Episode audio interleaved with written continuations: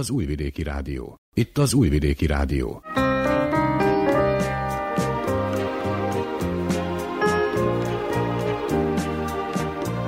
Egészségügyi mozaik.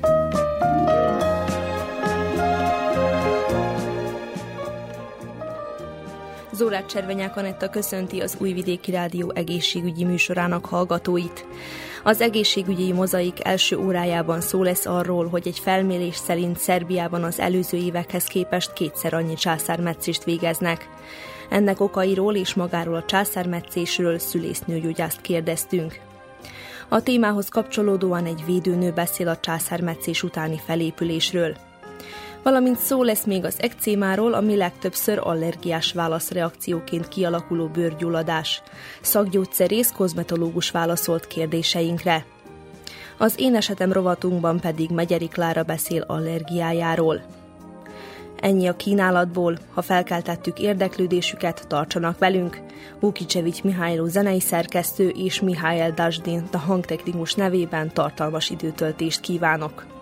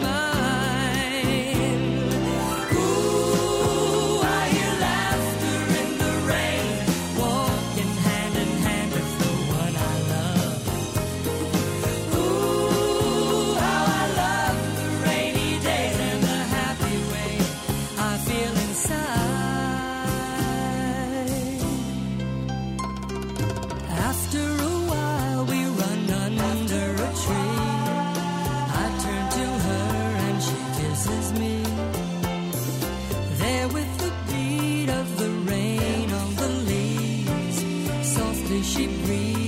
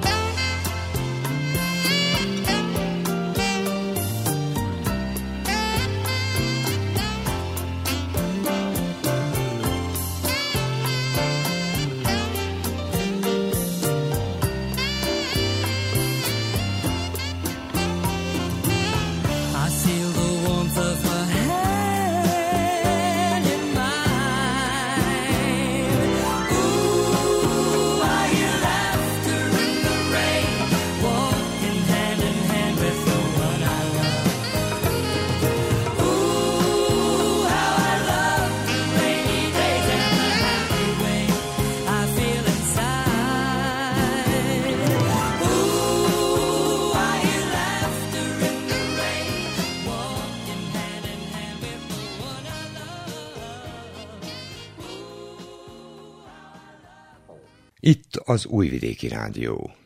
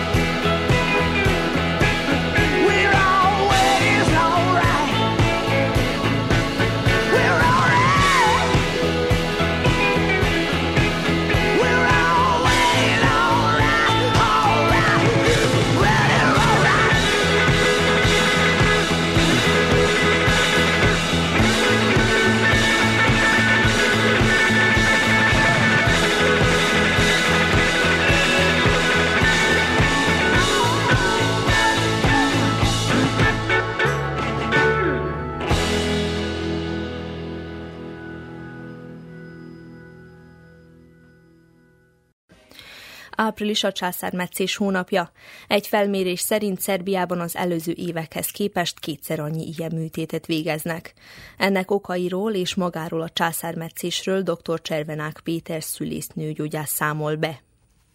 A császármetszés az egy terhességi műtét, terhesség befejezési műtét. Akkor van rá szükség, hogyha rendes hüvei, vagyis per vias naturalis, természetes úton valamilyen oknál fogva nem lehetséges a szülés. Ennek több oka van, és ezt orvosok eh, hitelesek ezt eldönteni, ugyanis a műtétnek megvannak a saját műtéti indikációi, és viszont a rizikói is. Nem kérhet mindenki műtétet nyilván, hanem csak akinek ez indokolt ez a műtét, ugyanígy a császármetszés is, csak megfelelő indoklással ajánlott. A műtét maga annyiból áll, hogy a bőrt átmetszik, majd a bőr alatt lévő kötőszöveti rétegeket is átmetszik, majd így a hasüreghez jutva, a hasüregbe bejutva, metszést végeznek a méken. Na most ezek a műtéti vonalak, ezek változtak idővel. Eleinte hosszában vágták a hasfalat is, meg a méhet is, aztán rájöttek, hogy sokkal kisebb trauma, hogyha keresztbe vágják a bőrt, viszont a rectus izmok között szintén hosszában, majd aztán a méhen keresztbe a hólyagot letolva.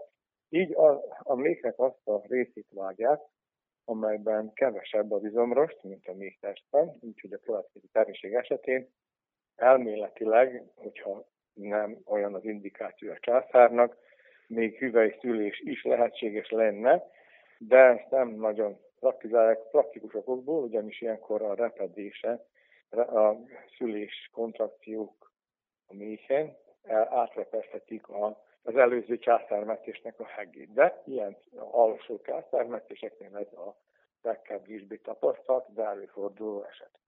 A császármetés az majdnem, hogy olyan, hogy ugyanúgy születik a baba, de mégsem. Kimaradnak bizonyos fontos mozdulatok a normális szüléshez képest. A, az első az a, a baba bőrének és a szájüregének, majd később a beleinek az inokulációja, vagyis a szándékos Hát nem megfertőződése, hanem kolonizációja az anya baktériumaival. Normálisan a hüvelyen keresztül áthaladva a hüvelyben jelenlévő baktériumokkal találkozik a baba először, ugyanis méhen belül úgy tekintjük, ha bár már egyre ezt is megvitatjuk, de hogy steril a baba, és úgy a bőrére és a szájüregébe azok a jó baktériumok kerülnek a saját anyukájának a hüvelyből, amelyek egyébként is laktobacillusok, úgy hívják őket, hogy majd a tájcukor lebontására fognak majd specializálódni, és ezek telepítik be a beleket, és kislányok, babáknál a hüvelyt is. A, ezt próbálják fejlettebb országokban úgy utánozni, hogy a császár előtt az anyukák a hüvelyben egy steril gészt viselnek, amivel aztán bedörzsölik vagy beletekerik a császármetszés során kiemelt babát, hogy így utánozzák ezt az inokulációt, és ezt a telepítését a jó baktériumoknak. A, a baktériumoknak nagyon fontos szerepe van egy egészséges élő környezetnek a létrehozásában. Testünkben és a testünkön sokkal több baktérium él, mint a hány sejt képezi a, a testünket, és ez nagyon fontos az, isbabák immunitásának a kialakulásában. A másik fontos mozzanat, hogy ahogy préselődik át a szülőcsatornán a baba, bizonyos mozdatokat végez, egyrészt, másrészt meg a melkas koncentrálódik, és így a normálisan a magzatvízben uszkál a baba, és lélegzik is a magzatvízben, de nyilván csak a légző mozgásokat csinál, de ez a magzatvíz kitölti a tüdejét. De a szülőcsatornán áthaladva, a préselődés által a tüdőből és a légutakból kipréselődik az a magzatvíz. És a harmadik, amit még esetleg megemlítenik, hogy ritkán, de előfordulhat, hogyha úgy helyezkedik el a baba, vagy többször sürgőségi császárok esetén, amikor tényleg sietségről van szó, és nagyon-nagyon fontos, hogy időben kivegyék, előfordulhatnak kisebb-nagyobb karcolások, sérülések magán a magzaton.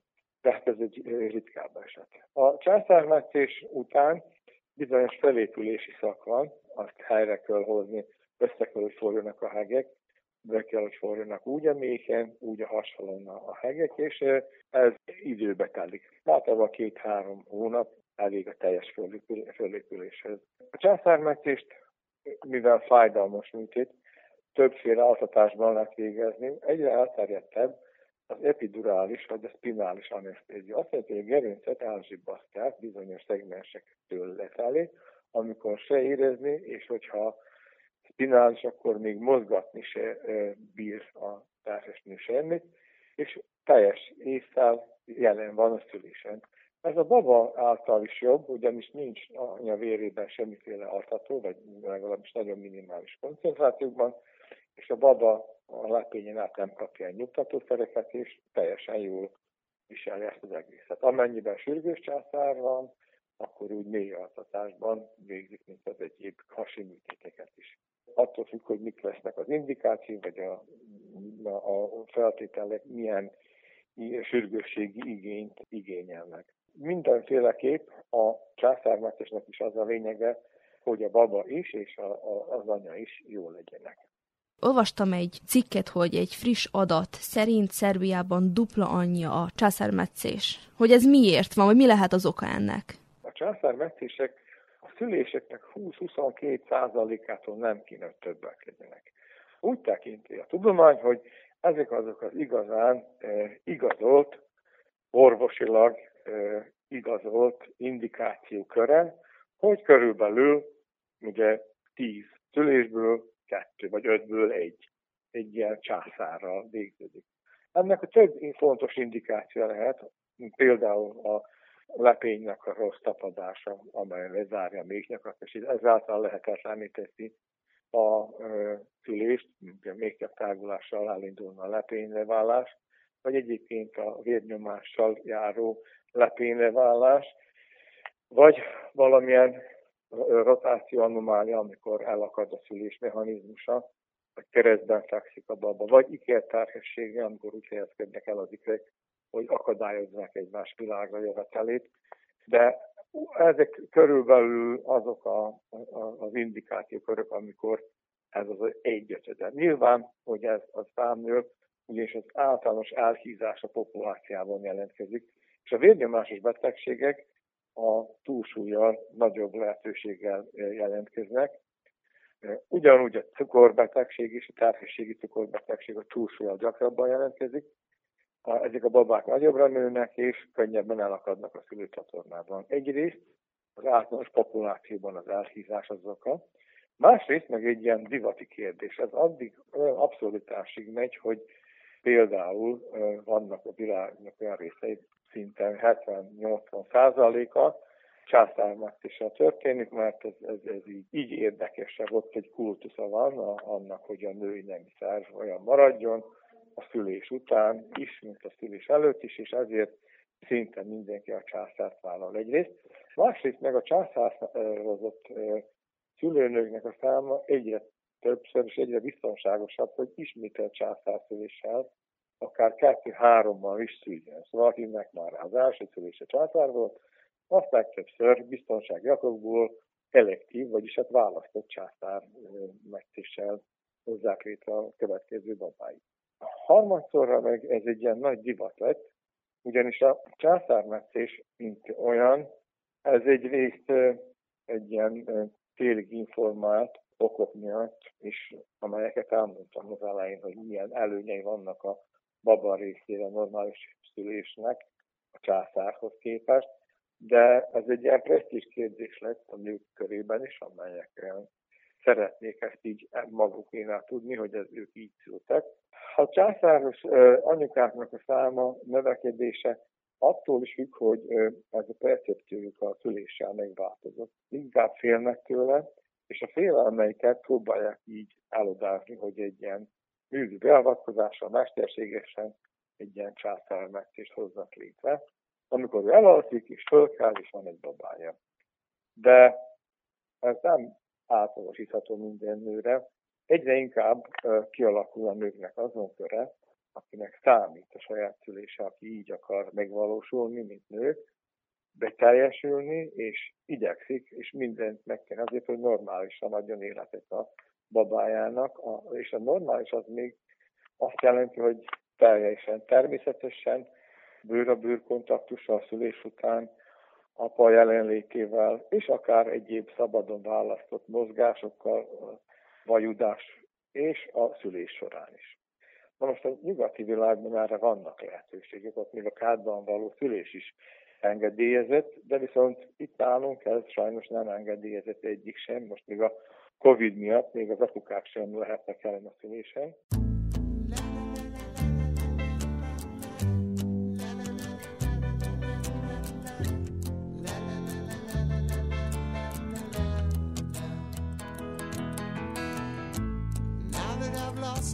everything to you. You say you wanna start something new, and it's breaking my heart you're leaving. Maybe I'm grieving. If you wanna leave, take good care. Hope you have a lot of nice things to wear. But then a lot of nice things turn bad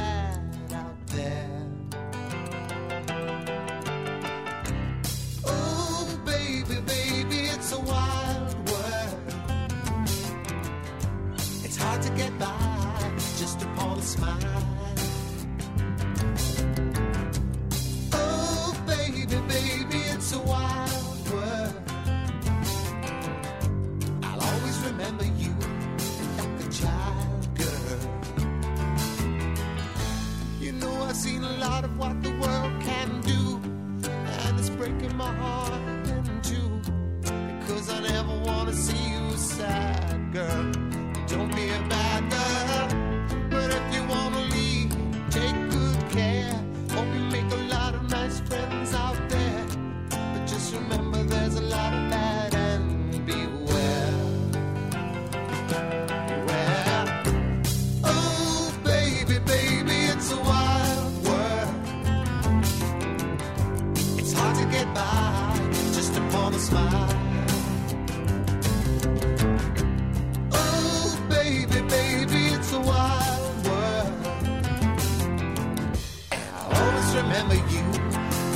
Child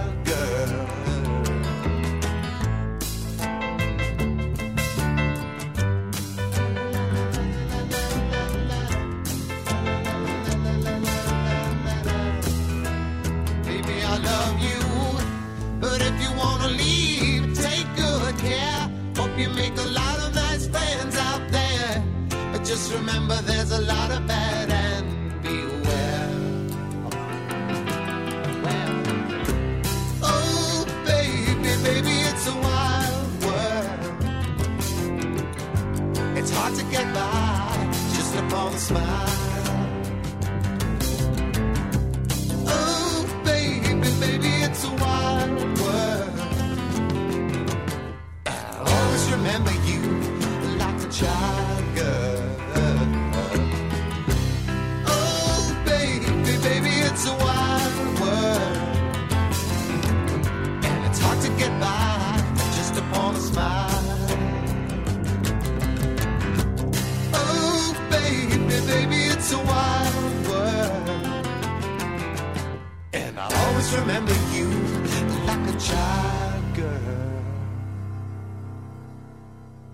Az Újvidéki Rádió.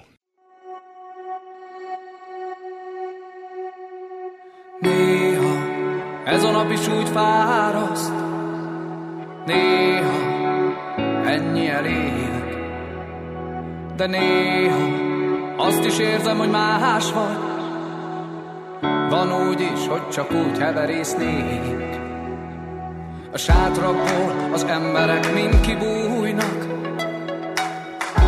de korai még ez a délelőtt. Kezem majd kezedbe ejtem egy útra. Most kell fognod, pörgessük fel az időt. Ahogy leszáll majd az este, ugye jobb lesz. Ahogy leszáll majd az este, ugye jobb lesz. Ahogy leszáll majd az este, ugye jobb lesz, ugye jobb lesz. Tombol az agyban a sejt a kezemben, lüktet az én is, lüktetek én Valahogy majd holnap reggel, valahogy majd összerakom magam. A sötétben táncot járok, kicsit így, kicsit úgy, ez rendben van. Engedd el, hadd szóljon, az egész környék oldódjon Csobban az éven mindenki. Majd holnap reggel, valahogy majd összerakom magam. A sötétben táncot járok, kicsit így, kicsit úgy, ez rendben van. Engedd el, hadd szóljon, az egész környék oldódjon Csobban az éven mindenki. Ugyanúgy.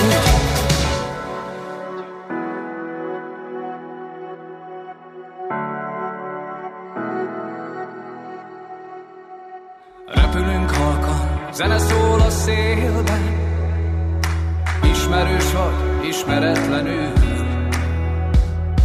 Közeledsz lassan, én az arcod nézem.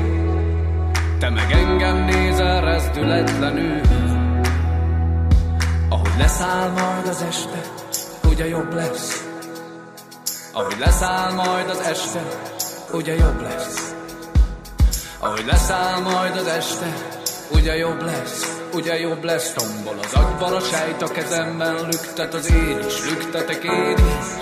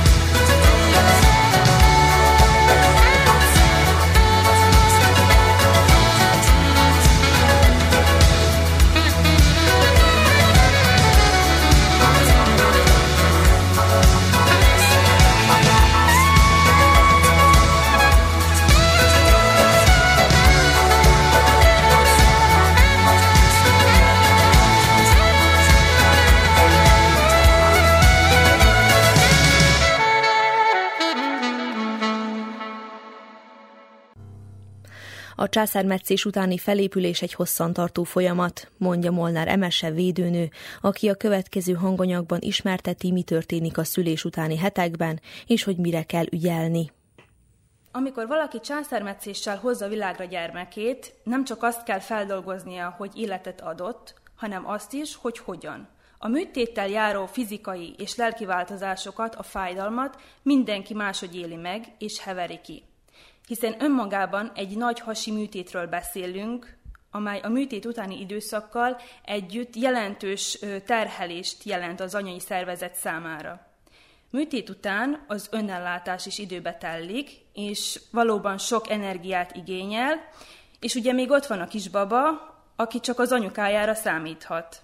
Ezért nagyon fontos a mielőbbi felépülés. És meddig tart egy ilyen műtét utáni felépülés? Ahogy minden nő másképp viseli a terhességet, úgy a felépülési időszak hossza és miensége is egyénként változik. A felépülés ö, első legfontosabb szakasza a gyermekágyas időszak, amely 6 hétig tart, viszont a császárosoknál ö, ez a felépülés általában hosszabb ideig húzódik, így akár 8 hétig is eltarthat. Ezt az időszakot egy kontrollvizsgával zárják, ahol az orvos megállapítja, hogy kellően összehúzódott-e a méh, és hogy megfelelően gyógyult-e a seb. Sokaknál panaszmentes és gyorsabb folyamat ez a felépülési időszak, viszont mások elég jól megszenvedik ezt a felépülést. Milyen tanácsokat kapnak az anyukák, a császárral szülő anyukák?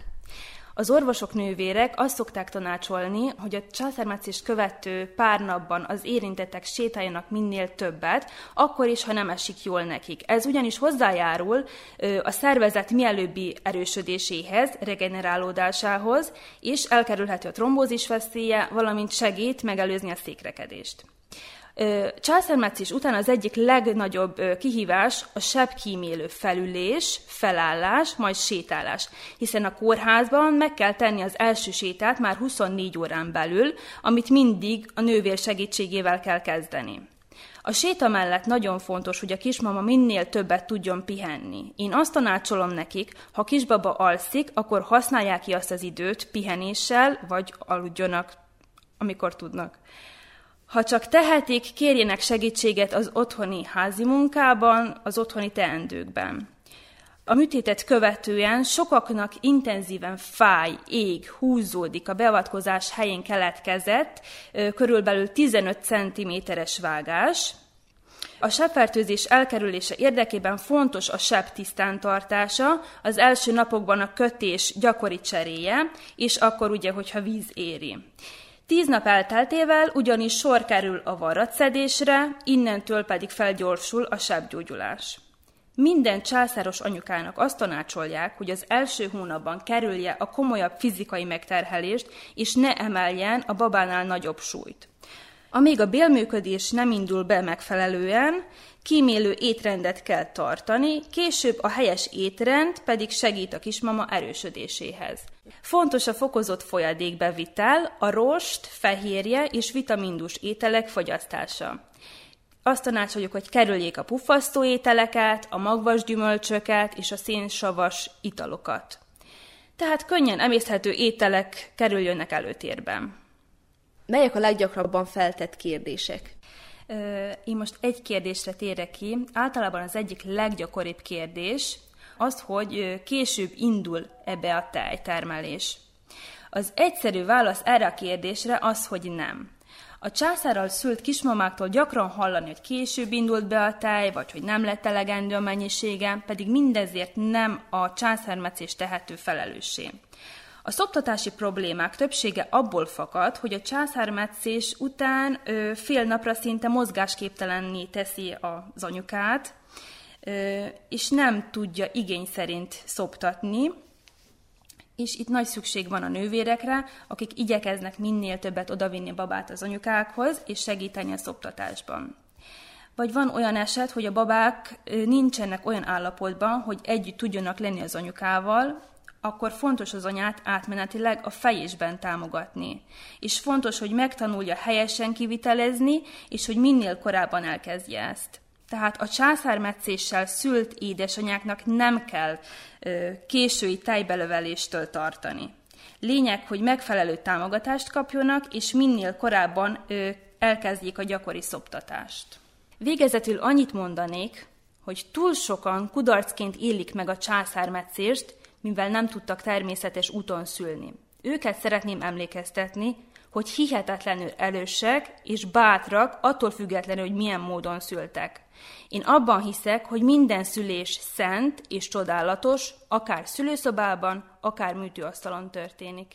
One, two, three, and...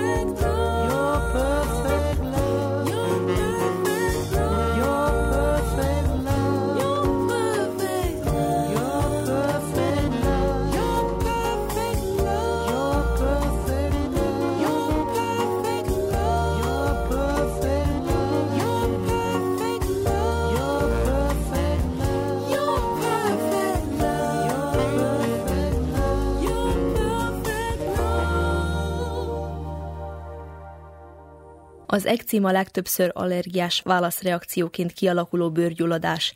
Vörös foltokkal, először hólyagocskákkal jelentkezik, és viszketési inger is kíséri. Dr. Katona Gábor szakgyógyszerészt, kozmetológust Fice a kérdezte. Az ekcéma, vagy más néven atópikus dermatitis, vagy atópiás dermatitis, az egy fajta bőrgyulladás. Mit jelent maga az atópia? Ez egy tünetcsoport, Gyakorlatilag atópiás típusokat is meg szoktunk különböztetni. Hogyha egy ember atópiás típus, ez azt jelenti, hogy nagyon érzékeny a különböző allergénekre. Ez azt jelenti, hogy nem csak folyik az orra, vagy éppen könnyezik, hogyha magas a levegő pollen koncentrációja, hanem ez a típusú ember nagyon gyakran rendelkezik többféle allergiás manifestációval is, ide tartozik ugyebár az egyszerű szénanátha, de ezek az emberek sokszor asztmásak, az is egyfajta ilyen allergiás manifestáció, és hát ebbe a csoportba tartozik maga az atópikus vagy atópiás dermatitis is. Mi történik ilyenkor? Nagyon röviden, de amúgy nagyon érdekes szerintem a, a betegségnek a patomechanizmusa, azaz a kérdésedre válaszolva, mitől jön létre, vagy hogy jön létre maga az ekcéma. Genetikai okokra vezethető vissza egyébként. Genetikai okok miatt a kisdednek, az újszülöttnek gyakorlatilag egy éves korig sérült a bőr felszínen egyébként jelenlevő barrierréteg, tehát az a réteg, ami megvédi a bőrünket a különböző külső ágensektől. És hogyha ez a védőréteg nem elég fejlett, akkor a levegőben, illetve az élelmiszerekben található különböző allergének, azok a különböző molekulák, amelyek könnyen ki tudják váltani az allergiát, azok gyakorlatilag könnyebben tudnak beszivárogni a bőrben. Mi történik ilyenkor? Mi az allergiának az alap koncepciója? Az, hogy az immunrendszerünk, aki szeretne minket megvédeni a káros dolgoktól, azt hiszi ezekre az egyszerű molekulákra, fehérje darabokra, amik egyébként egyáltalán nem ártalmasak az emberi szervezetre, hogy kórokozók. És ilyenkor gyakorlatilag úgy viselkedik a bőrünk, a szervezetünk ekcím esetén, mint hogyha felvenni a harcot, egy ilyen szélmalom harcot gyakorlatilag egy nem létező ellenséggel szembe, és ilyenkor kialakul a gyulladás. Ez miért baj? Azért, mert ez a gyulladásos folyamat még jobban meggyöngíti a bőrnek a védőrétegét, ez miatt még több allergén tud beszivárogni a bőrbe, és ez egy ilyen ördögi kör, és hát hagyd nem mondjam, egy gyulladt, érzékeny, száraz bőr nagyon könnyen felül tud fertőződni, és ilyenkor olyan baktériumok is el tudnak szaporodni a bőrfelszínen, amely baktériumok alapjáraton részét képezik a bőr természetes flórájának, úgy, hogy a bérrendszerünkben is vannak kvázi jó és rossz baktériumok, illetve vannak olyan baktériumok is, amelyek igazából se jók, se rosszak, csak szimbiózisban élnek velünk. Ugyanígy ez a bőrön is megfigyelhető, és ezek a baktériumok, amelyek egyik oldalhoz se tartoznak, ilyenkor elszaporodnak, és hát ezek a baktériumok, illetve egyfajta baktérium okozza például az ekcéma esetében azt a szörnyű viszketést, hiszen az ekcéma ugye ez egy gyulladt bőr, amely képes hámlani, főleg a hajlatokban, illetve arcon, kezeken, lábakon szokott létrejönni. Nagyon száraz bőr jellemzi, és ez a, ez a nagyon kellemetlen, erős viszketés. Illetve fontos azt is még megjegyezni az ekcémánál, hogy vannak fellángoló periódusa, illetve van olyan periódus is, amikor a tünetek enyhébbek. És ezek a piros voltak, ezek kisebb piros voltok, vagy nagyobb piros voltok? Tehát, hogy hogy néz ki? Én mindenféleképpen azt javaslom, hogyha a gyermeken vagy magunkon észleljük ezeket a tüneteket, vagy legalábbis gyanítjuk, hogy ekcémáról lehet szó, én mindenféleképpen fölkeresnék egy bőrgyógyászt, vagy egy általános orvost, aki utána el tud minket irányítani a bőrgyógyászhoz, hiszen nagyon fontos a differenciál diagnózisnak a felállítása, ami azt jelenti magyarul, hogy különböző hasonló megjelenésű, hasonló tünetű bőrbetegségektől el kell választani ugye az ekcémát, hiszen főleg a bőrgyógyászatban így szakmán belül is szoktunk viccelődni, hogy pici piros és viszket, gyakorlatilag nagyon sok fajta bőrbetegség, de ezeknek a bőrbetegségeknek különböző okai lehetnek, úgyhogy nagyon fontos az, hogy megfelelő szakember állapítsa meg az, hogy nekünk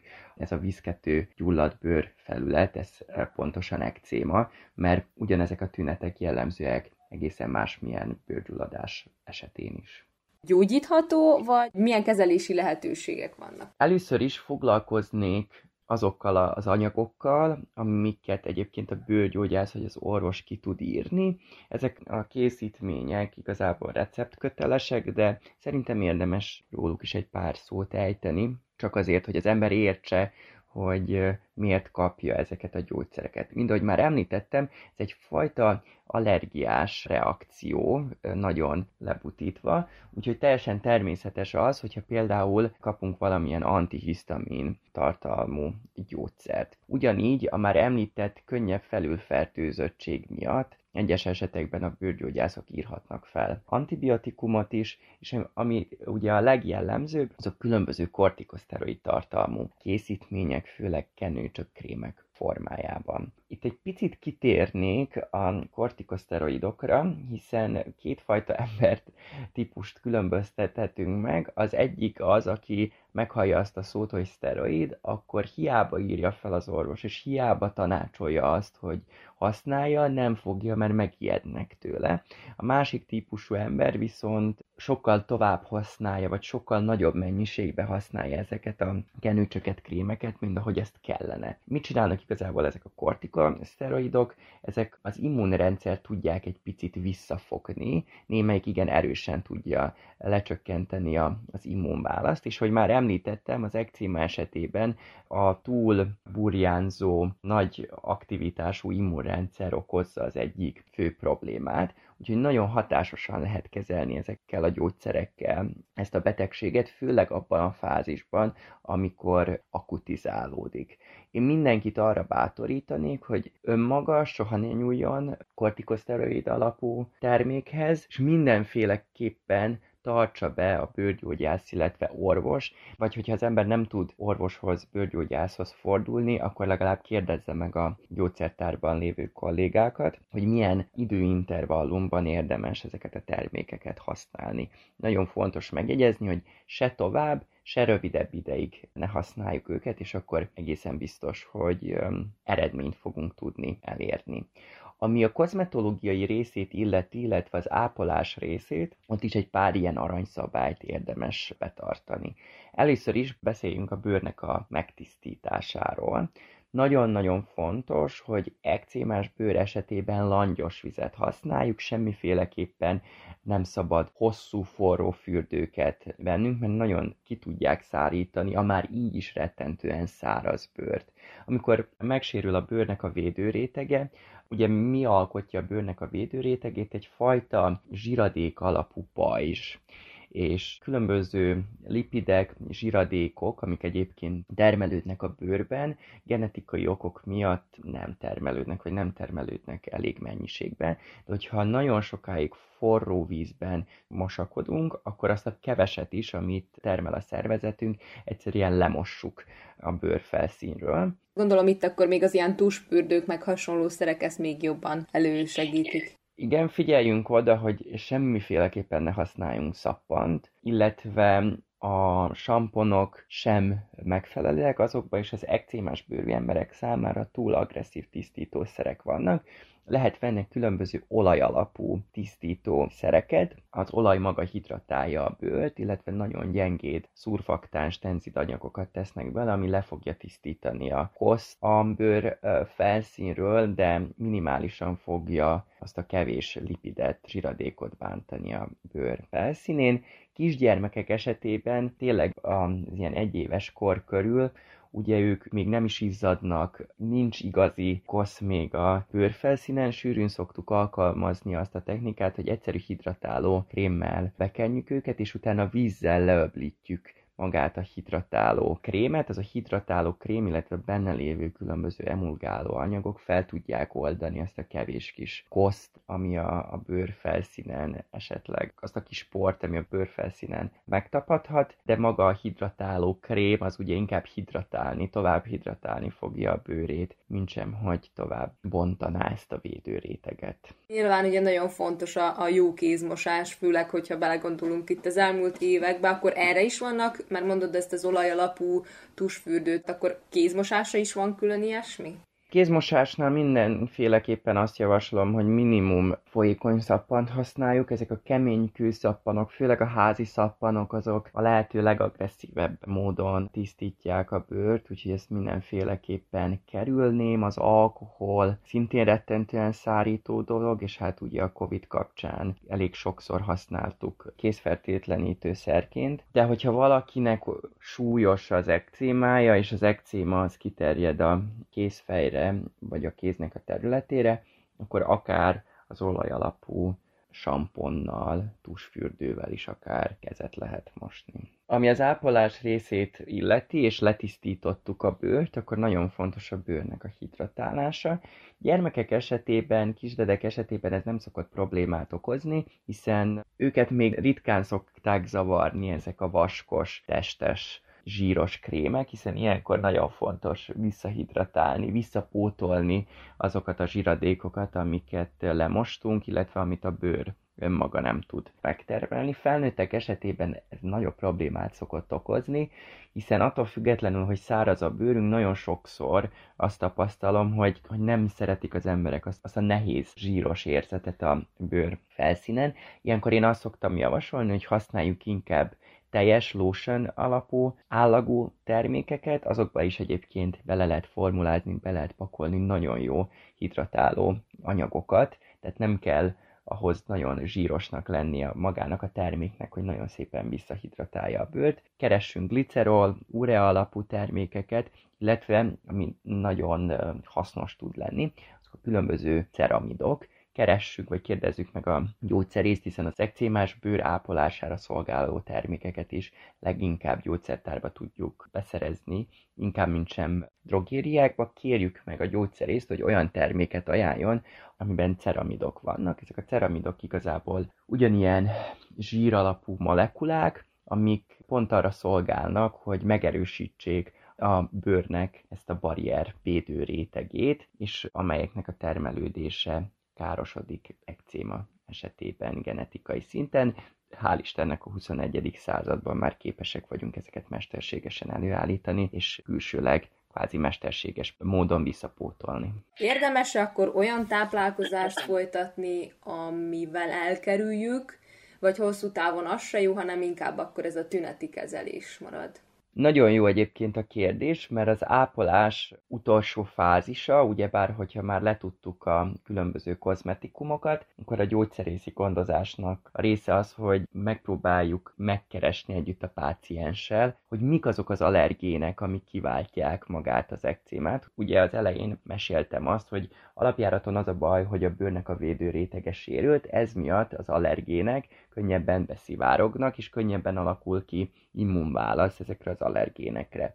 Egyrészt érdemes megerősíteni a bőrnek a védőrétegét ezekkel a különböző krémekkel, mert akkor az allergének nehezebben jutnak be, de hát a legfontosabb, mint ahogy már említetted is, az, hogy kizárjuk, illetve megtudjuk, hogy mik ezek a különböző anyagok, amik ki tudják váltani ezt a kvázi allergiás reakciót. Ezek lehetnek különböző nutritív jellegű allergének, tehát táplálkozás útján bevitt allergén típusok, mint például, például a tojás, a különböző tengeri herkentyűk, halak, allergiásak lehetünk különböző magvakra, de igazából bármire a világon kialakulhat az allergiás reakció úgyhogy érdemes ilyenkor egyébként bőrgyógyász mellett allergológushoz is fordulni, illetve még problémát szoktak okozni a levegőben lévő általában por vagy pollen alapú allergén molekulák. Úgyhogy nagyon fontos őket definiálni szakember segítségével, és a meghatározások után megpróbálni kizárni őket az életünkből. Illetve még egy fontos tényezője a gyakorlatilag bármilyen gyulladásos bőrbetegségnek az a stressz. Hiszen a stressz befolyásolni képes az immunrendszerünket, és ennek a stressznek az immunmoduláló hatása ki tud hatni ugyebár magára az ekcémára is, mert ahogy már többször ismételve magamat említettük, hogy ilyenkor az a probléma, hogy nem ismeri föl, nem tud különbséget tenni az immunrendszerünk a valódi kórokozók és az ártalmatlan élelmiszerben lévő fehérjék között. Említetted azt, hogy ugye genetikai alapú, tehát akkor ez lehet örökletes? Természetesen. Minden, ami genetikai alapú igazából örökletes, 25%-ban tud öröklődni ez az atópiás típus, ami azért egy elég nagy százalék, és általában az asztmás, ekcémás vagy szénanáthás betegek családjának a nagy százalékában felfedezhető ugyanezen betegségek legalább egyike, de ahogy már említettem, ezek általában itt csoportba szoktak megjelenni. Van-e különbség a gyógyszertárban kikevert vagy a gyárilag előállított krémek között? Alapjáraton nincs különbség a gyógyszertárban, illetve a gyárban rehozott termékek, kenőcsök, főleg szteroid alapú krémek, kenőcsök között.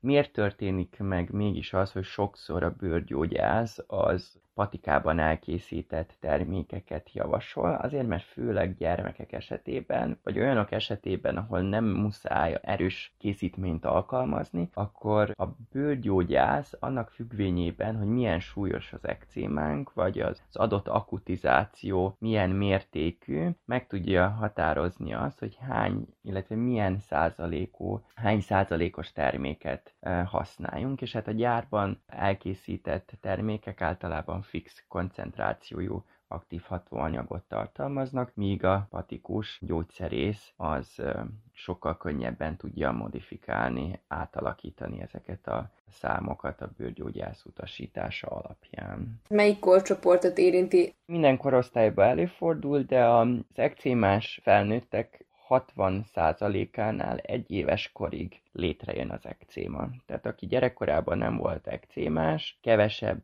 esély van arra, hogy felnőtt korában az lesz.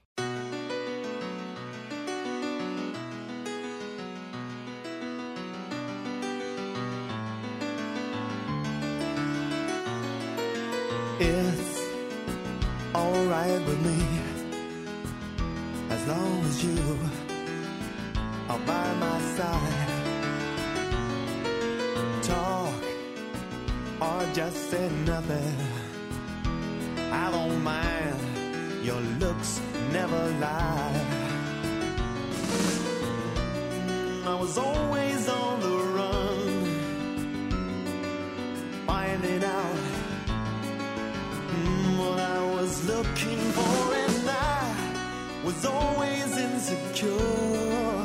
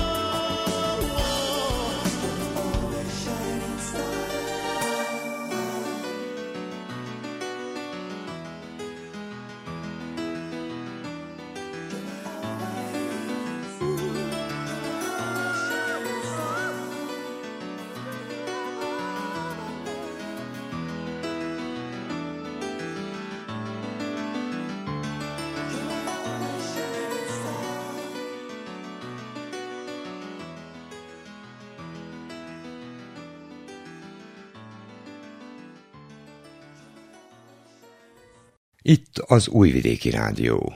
Itt az Újvidéki Rádió.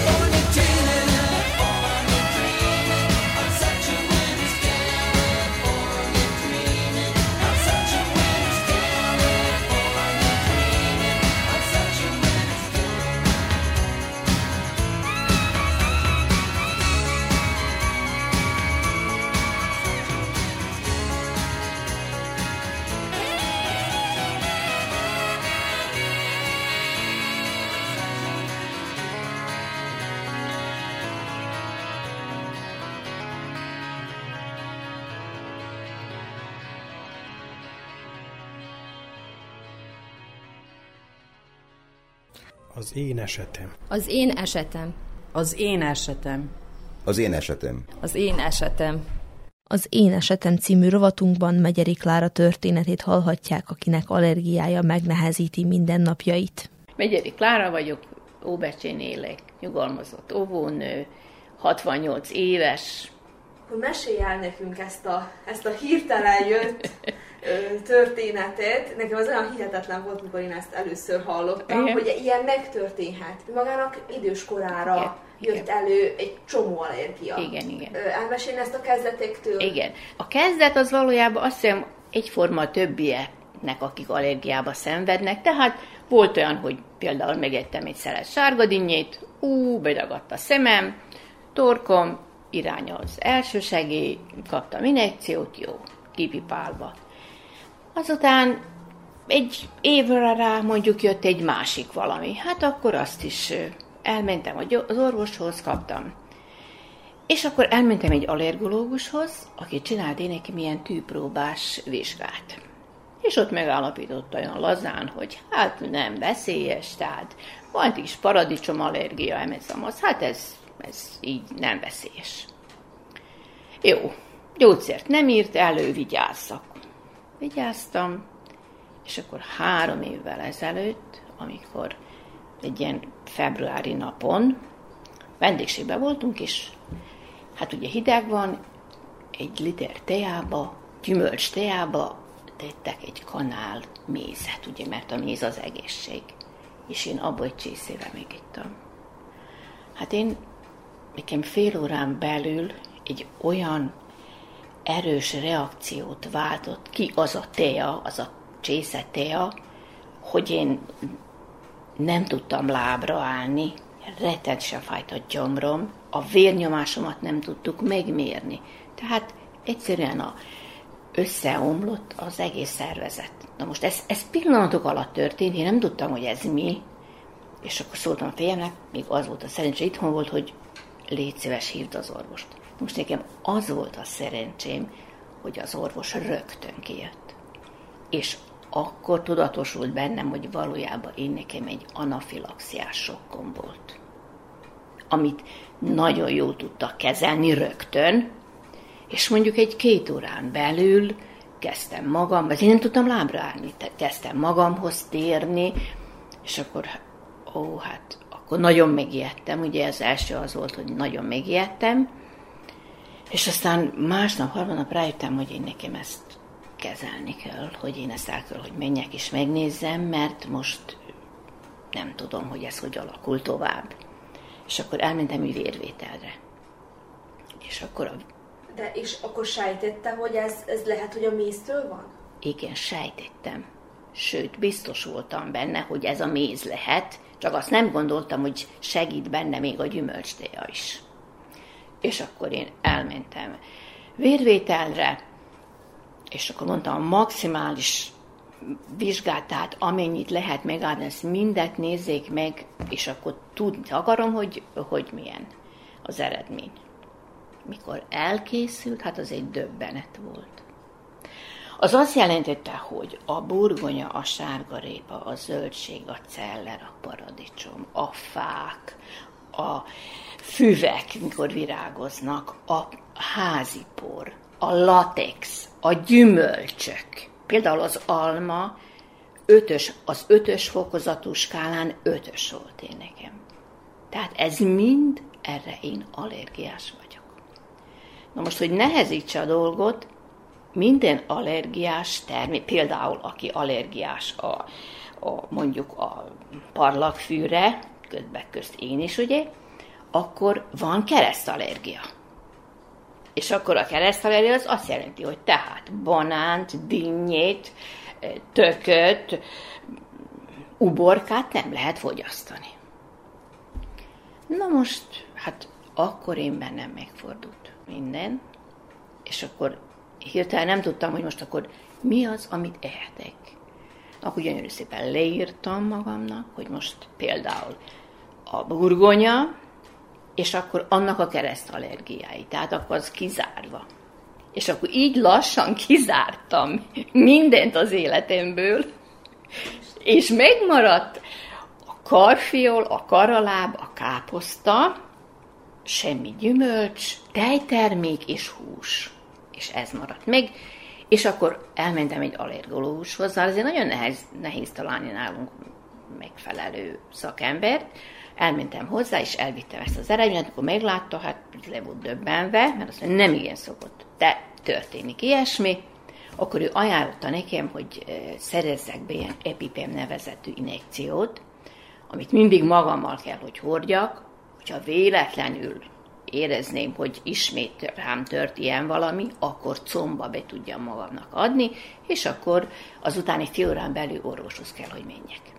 Na most itt az a gond, hogy itt se nem gyártsák, se nem árulják a, ezt az injekciót, úgyhogy például Becsén nem is hallottak róla. És akkor nem gond, jó, mondjuk beszerezik újvidéken, valószínű, hogy beszerezik a gyógyszertárba, külföldről. Hát én is külföldről szerzem be, és mondjuk Magyarországról hozzák, de ott mm, mondjuk van már tényleg ott egy kicsit előre haladottabbak ezzel az allergiával, mert ott már van gyerekeknek is, meg felnőtteknek is, mert nagyon sok gyerek is allergiás, ugye, és, és ez, ez pillanatok kérdése, hogy most lesz-e szerencséd, vagy nem lesz szerencséd. És nekem annyiba is megváltozott, hogy például most én például bemegyek egy cukrászdába is, és szeretnék egy kalácsot, akkor megkérdezem, hogy például van-e méz és akkor jobbik esetben azt mondja, hogy nincs, rosszabbik esetben azt mondja, hogy nem tudom. És most rám van bízva, hogy most elfogyaszthatom, vagy nem. Úgyhogy ez nagyon nehéz. Ez nagyon nehéz. És kapott-e valamilyen kezelést ezután, amikor megállapították? Na, a kezelés az így néz ki. Tehát én mondjuk tavasszal egy hónap, és augusztus-szeptember, mondjuk két hónap, amikor én nekem, nekem szedni kell a gyógyszert, lehetne szemcseppeket is a szememre, mivel nagyon viszked a szemem, amikor virágoznak a fák, de én minden szemcseppre allergiás vagyok. Úgyhogy, tehát az nekem nem segít. Úgyhogy a kezelés az ebből áll, hogy ilyenkor, amikor kitavaszodik, én esetleg kimegyek egyszer naponta a városba vagy a boltba, de utána, ha hazajövök, átöltözni, mindent kimosni, hajat mosni, minden nap ágyneműt cserélni, tehát ez ebből áll. De még akkor se nem vagyok százszerzalékosan egészséges. Hát akkor is jönnek valami tünetek. Igen, persze, tennék rettenesen viszked a szemem, ó, borzasztóan viszked a szemem, úgyhogy ilyenkor, mikor az éger, a nyírfa, még ezek virágoznak, hát az borzalom, az borzalom. Az, és azt nem, nem tudod, felébredek éjjel arra, hogy, hogy viszked a szemem, és nem bírok aludni. Úgyhogy külön kezelést nem kaptam. Tessék vigyázni, nem kimenni, amikor alig várt, hogy megjön a tavasz, nem kimenni, nem menni sehova, vigyázni az étkezésre, ez. Na, akkor én megoldottam úgy, hogy elmegyek a hegyekbe, konkrétan éppen Zlatiborra, és akkor ott nem szedem a gyógyszert, nyugodtan sétálok, nincsenek allergének, csak hát annak egy másik hátulütője, hogy egyedül vagyok, ugye, mert hát engem a család nem tud kísérni most három hétig, ugye. És mennyi ugye? időt van ott? Hát általában két-három hetet. Most attól függ. A... Igen, igen, amikor java, amíg átmegy. Na most én nekem például ez az ilyen idő most, hogy így lehűlt a levegő, ez nagyon kedvezett. Mert akkor, ahogy megindultak, hogy kis hát is úgy lecsendesedett. Meg nagy meleg nyáron, az is nagyon kedvez nekem, mert akkor a parlagfű nehezebben, ugye kiszárad, nem, de ha jön egy eső, és arra jön egy szél, hát akkor elviszi 100 kilométerre is, és akkor vége. Úgyhogy és mit mondtak, hogy, mert én gondolom, hogy gyümölcsöt fogyasztott napi szinten azelőtt. Mondott valamit erre az orvos, hogy mi váltotta ki ezt, ezt a sokkot? Hát ezt nem mondta, meg ezt nem is, tudtam, nem is tudják megállapítani, hogy mi az. Én föltételezem, én nagyon sok gyümölcsöt fogyasztottam. Na most ugye, tudni kell azt is, hogy ha bár mondjuk az almának a héját én levettem, de hát tudni kell, hogy azok kezelve vannak, ugye még rengeteg gyomírtó, még mindenféle írtók vannak, lehet, hogy az is, az is hozzásegített, meg lehet, hogy akkor, amikor én először észrevettem, hogy allergiás tüneteim vannak, akkor én nem mentem el, hogy vérből vegyék ki a mintát.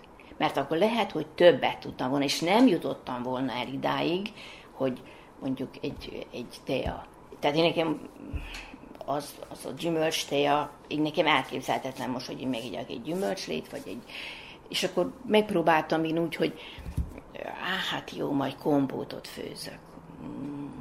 Nem megy, nem megy, nem megy.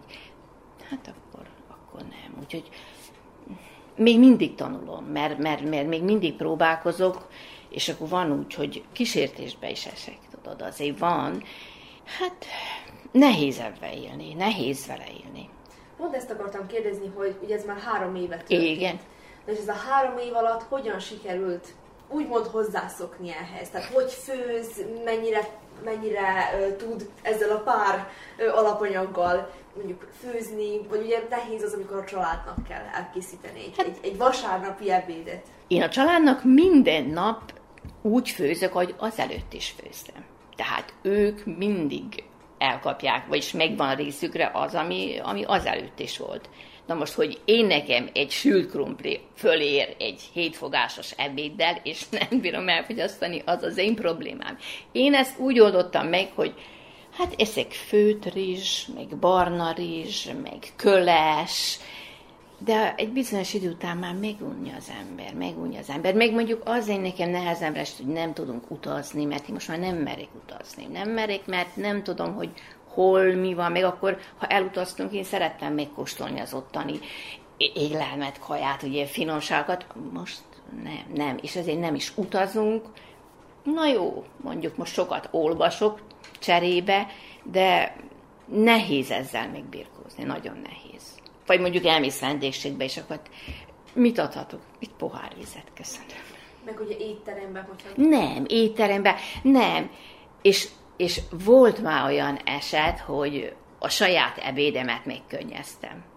Érted? Mert elmentünk, és akkor hát láttam, tudod, hogy szép saláták, meg, meg sült, meg mellé ugye köret, és akkor Hát én még mondtam, mondtam, hogy én nekem csak húst hozzon, néz rám az ember, hogy csak, igen, csak húst. És az emberek nem veszik ezt komolyan. Nem veszik ezt komolyan. Például mondjuk Magyarországon az óvodá, a bölcsödétől kezdve az iskoláig mindenütt van ez, a, ez az injekció, kötelező, hogy legyen, hogyha ne adj Isten egy gyereknek, ugye, hirtelen, mert történhet.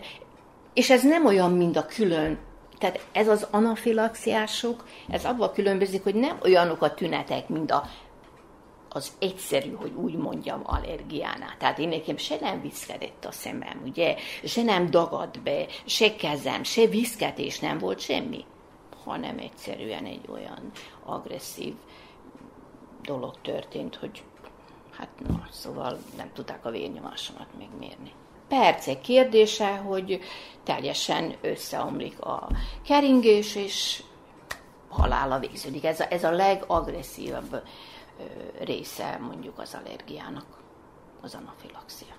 Aki bármilyen allergiába szenved, én azt ajánlom, hogy először is menjen és vérből nézze meg, mert az a legmérvadóbb, legpontosabb, amit elő tudnak, amit meg tudnak csinálni, és ott az ember lássa tényleg, hogy, mert ott van egy skála is, hogy nullától ötig vannak benne az, vagyis hogy allergiás. Tehát és akkor látom, hogy most ez hármas, ez egyes, kettes, nem sokat segít, de akkor is tudom, hogy mi az, ami nagyon agresszív, tehát amit, amit semmi esetre se nem lehet használni, vagy, vagy enni.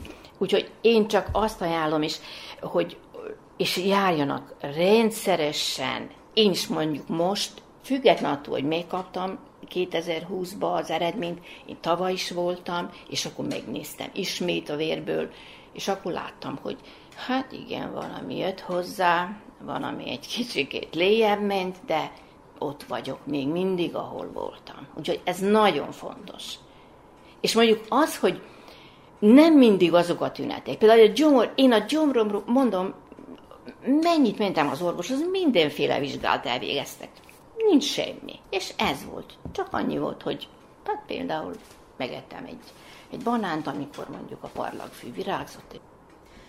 Itt arról van szó tulajdonképpen, hogy azok a fehérjék, amik az allergé, amit mondjuk a pollénokban vannak, még ami például egy banánba, azok a fehérjék valahol egy pár fehérje megegyezik. És ezért vált ki mondjuk ilyen reakciót. Na most azt mondják, hogy ez túl reagálja az immunrendszer. Na most lehet, hogy én, ha már én mindig mondjuk vigyáztam arra, hogy én nagyon sok gyümölcsöt fogyasszak, de tehát én az immunrendszeremet nem hiszem, hogy rossz lenne, mert például mondjuk itt volt a Covid is, én, én csak tavaly kaptam el, és akkor se nem voltam beteg, azt lehet mondani. Úgyhogy nem hiszem, hogy az. De az lehet, hogy mindjárt az elejében rossz helyre mentem, ilyen tűpróbásra, és lazán kezelték, és én is lazán fogtam föl. Kedves hallgatóink, Önök az Újvidéki Rádió egészségügyi műsorát hallották, amelynek első órájában szó volt arról, hogy egy felmérés szerint Szerbiában az előző évekhez képest kétszer annyi császármetszést végeznek. Ennek okairól és magáról a császármetszésről szülésznőgyógyász beszélt. A témához kapcsolódóan egy védőnőt kérdeztünk a császármetszés utáni felépülésről valamint szó volt még az ekcémáról, ami legtöbbször allergiás válaszreakcióként kialakuló bőrgyulladás. Szakgyógyszerész kozmetológus válaszolt kérdéseinkre. Műsorunk második órájában pedig Megyeri Klára történetét hallhatták. Vukicevics Mihályló zenei szerkesztő és Mihály Dasdiu és Fehér Zoltán hangtechnikusok nevében Zórát Cservenyák Anetta köszöni meg hallgatóink figyelmét. Műsorunk visszahallgatható a www.rtv.rs.hu honlapon, a médiatárban az egészségügyi mozaik cím alatt. Az egészségügyi műsorral a jövő héten is a szokásos időben, csütörtökön délelőtt a 10 és az esti ismétlésben a 8 órai hírek után jelentkezünk.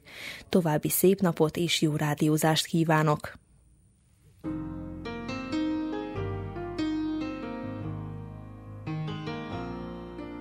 You're my peace of mind in this crazy world. You're everything I've tried to find. Your love is a pearl.